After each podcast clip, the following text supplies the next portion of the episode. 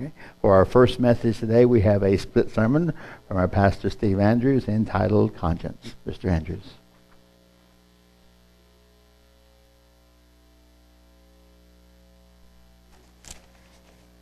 Well, um, Sean was supposed to be here. He called me about 7:30 this morning, and uh, he said my stomach isn't feeling too good. so I said, "Hey, stay home. Take care of yourself. Definitely don't want any kind of stomach virus, uh, uh, please." So, uh, consequently, um, coming up with something and um, putting it together, and I was thinking about uh, something called conscience.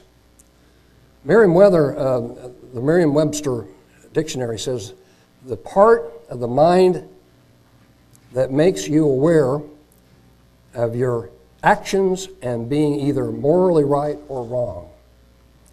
And it has a second part a feeling that something you have done is morally wrong. So I have to ask myself what, what's happened in this world to that normal thing called conscience? We see young men, and uh, Miriam pointed out to me that now we even have older men, but young men, teens and 20s, out murdering people. I mean, it's even happened as close as right in our backyard. What's driving their conscience to do that? What's driving the conscience of young married women who have gone through all of the things that they have to go through to become a teacher, and they get to the point where they have a husband and children and a teaching career, and they throw it all away for an affair with a 15 year old boy. There's getting to be a rogues gallery of them now. It's not even just one anymore, or just very rare, but there's a quite a rogues gallery of them. And you can kind of look it up on the internet if you like. But I ask, what's happened to the conscience of women who have gone through all of that to come to that point in their life when they're giving everything up for that one thing that they do? My mind was thinking demons, drugs, internet, video games. I don't know. But I know something in this world is very much affecting people's minds, people's hearts, and it's causing a great deal of problems. In 1 Timothy, the fourth chapter, I'm going to see if I can read it on the back board here, if uh, Brian will put it up. Now, the Spirit speaks expressly that in the latter times some shall depart from the faith, giving heed to seducing spirits and doctrines of devils, speaking lies and hypocrisy, having their conscience seared with a hot iron. It's interesting that this is talking about our faith, but in a way, it's also talking about the society that we live in today. Because for some reason, the, the conscience of these of, of people has been seared to the point where they don't think it's wrong to do the things that they're doing. They don't think that it's wrong to go and kill somebody. They don't think it's wrong to have an affair with a young boy or a young girl, like some of them have. Some of them um, are the other way. It doesn't affect it affects men and women both. But it's like they've lost all of that natural conscience that keeps them from doing these things that you would think that they would not do.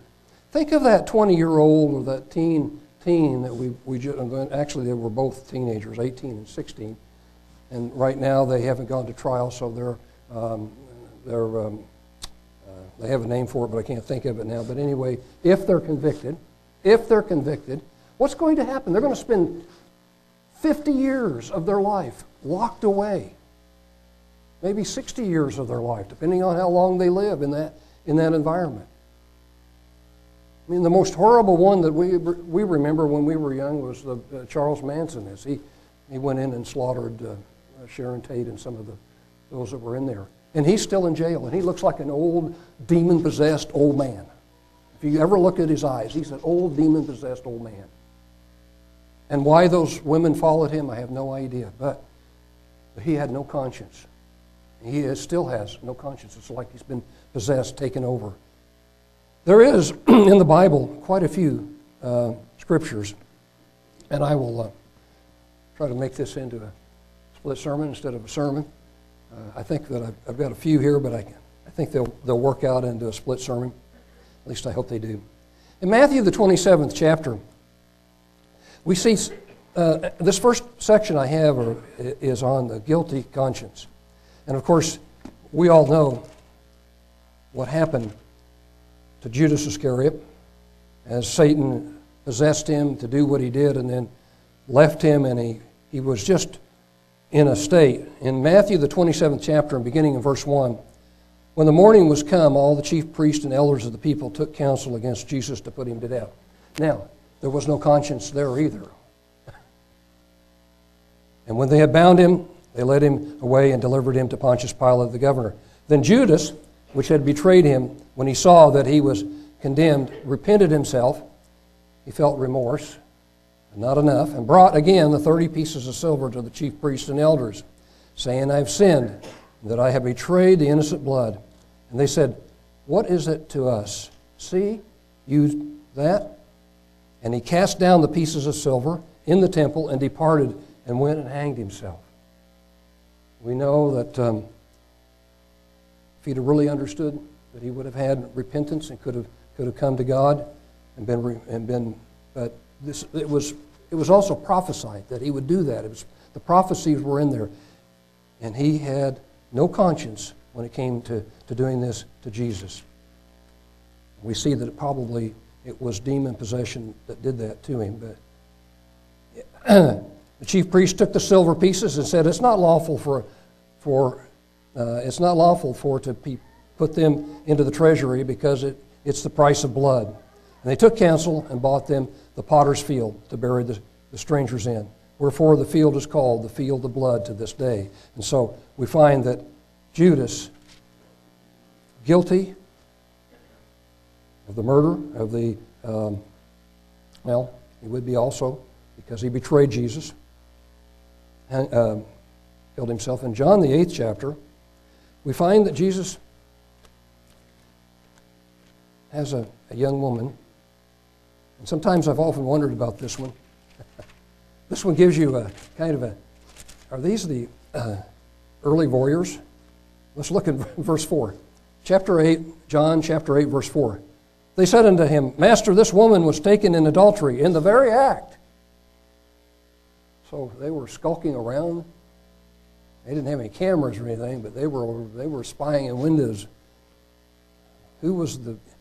Of course, let's stay with the story here. So let's stay with what's written in the scriptures because we could get off onto some very silly things. But anyway, um, it says, um,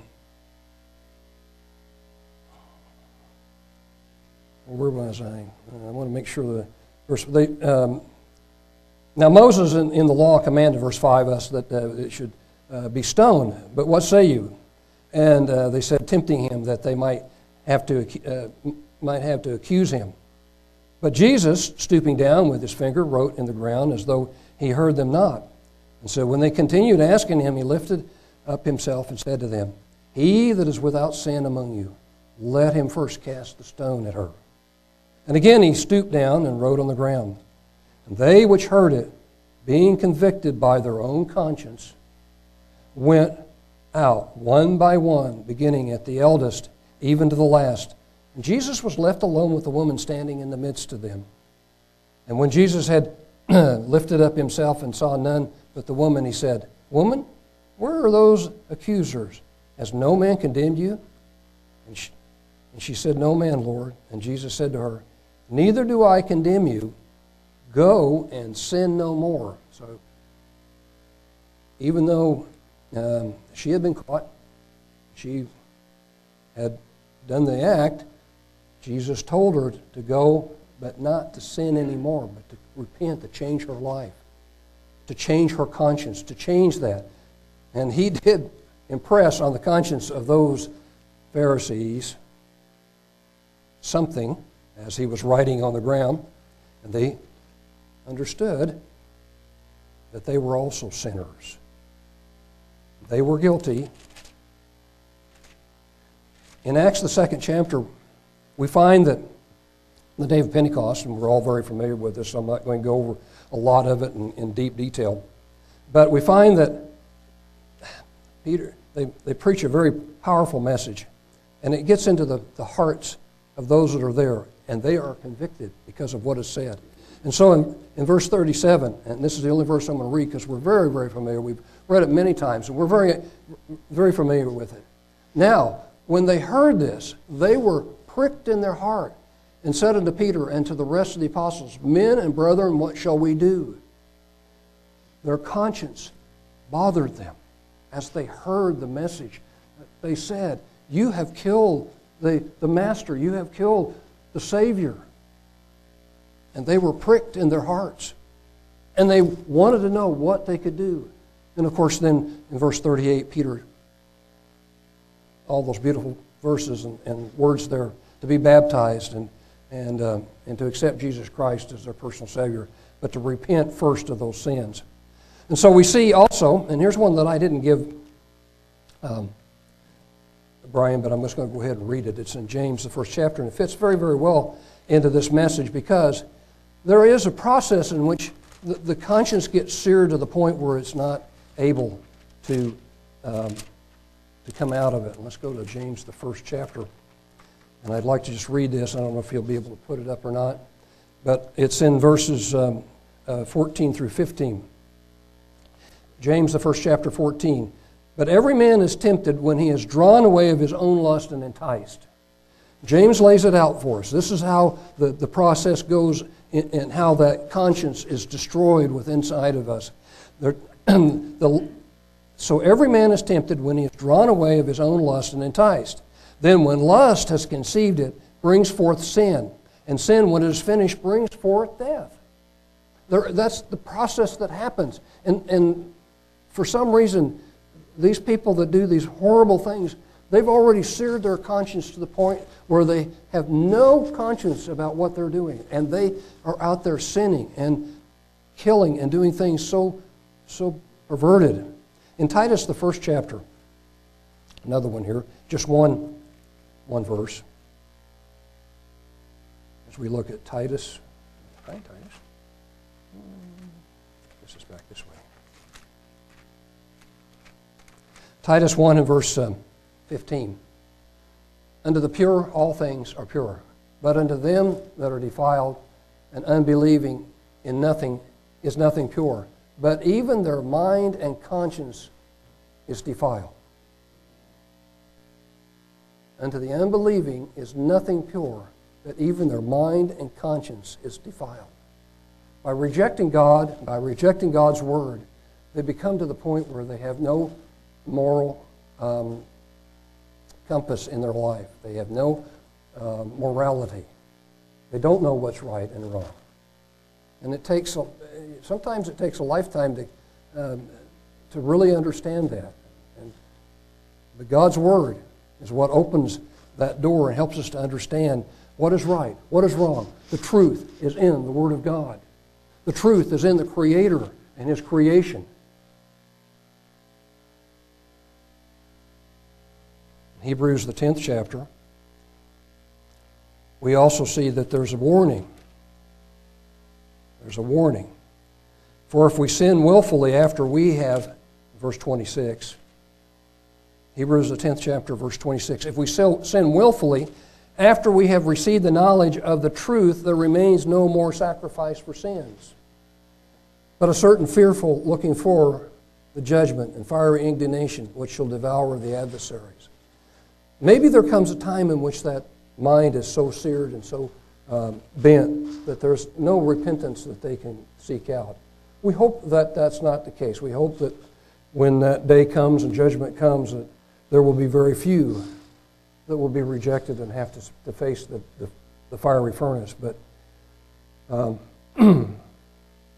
I know that, um, that there are some, and I think there are uh, quite a few out there that have seared their, their, their, their, their hearts and their minds so much that they're not able, uh, they will not be able to repent.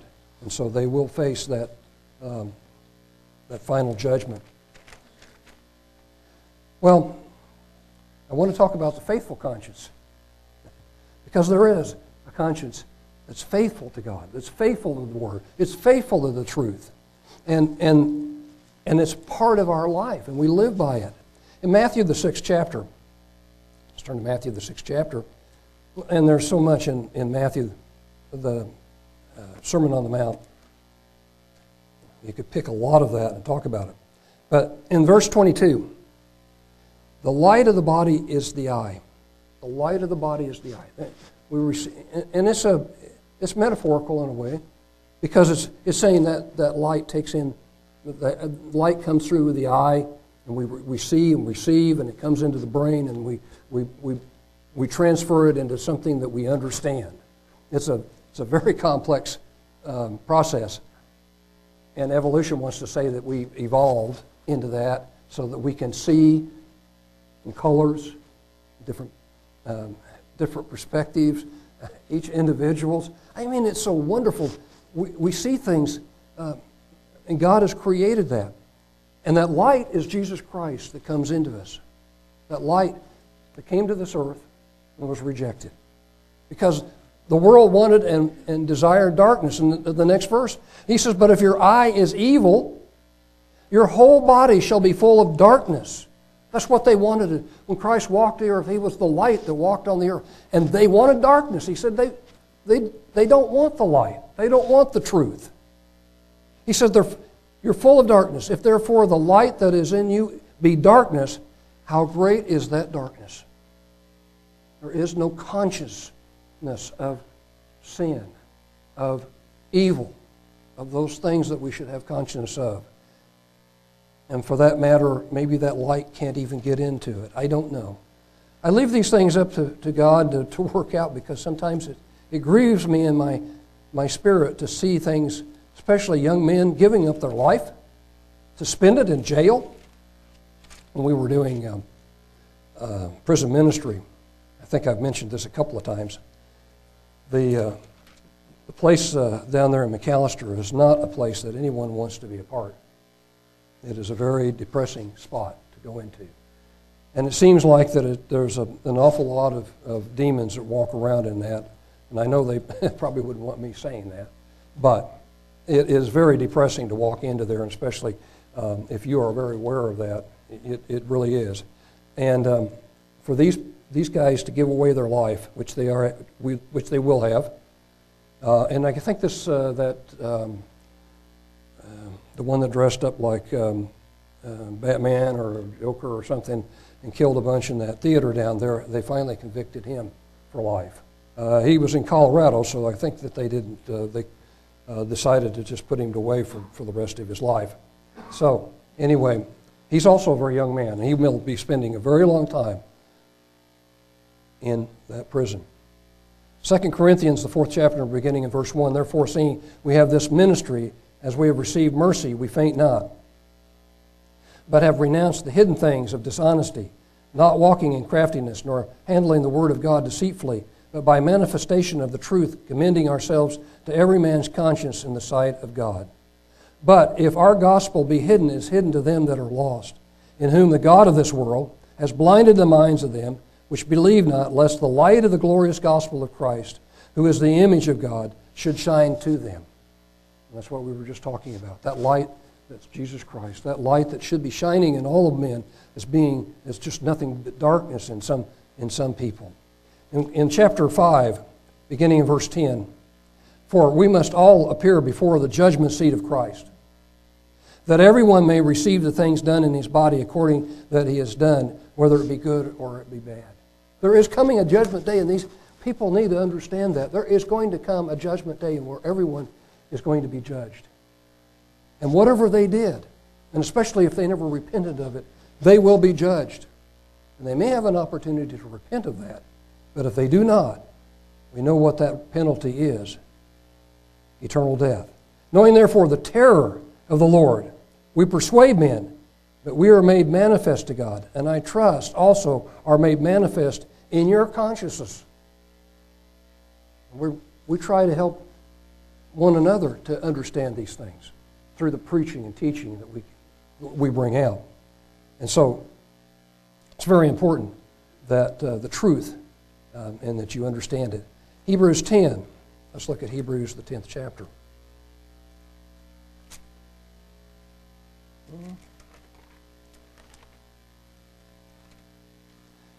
Beginning of verse 21. And having a high priest over the house of God, that's our, that's our Savior, Jesus Christ, we know that. He says, Let us draw near with a pure heart, in full assurance of faith, having our hearts sprinkled from an evil conscience.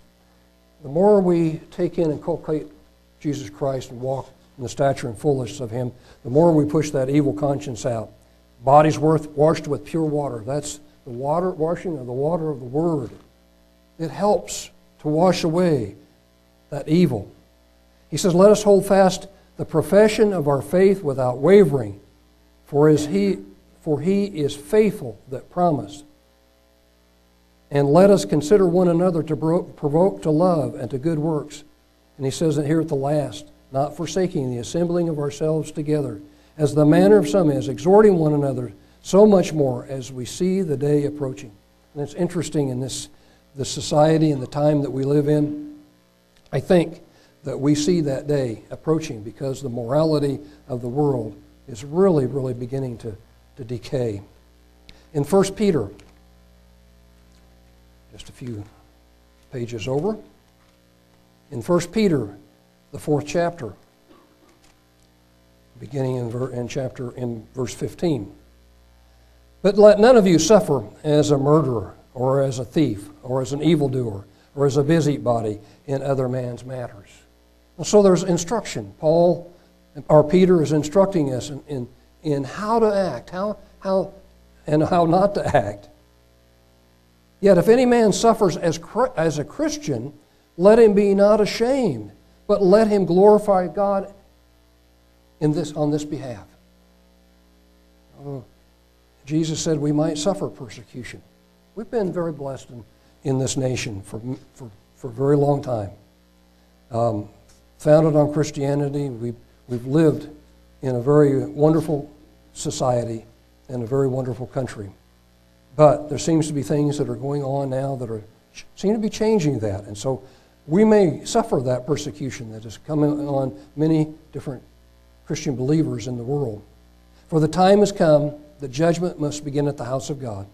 And if it first begin at us, what shall the end of them that obey not the gospel of God? And if the righteous scarcely be saved, verse 18, where shall the ungodly and the sinner appear?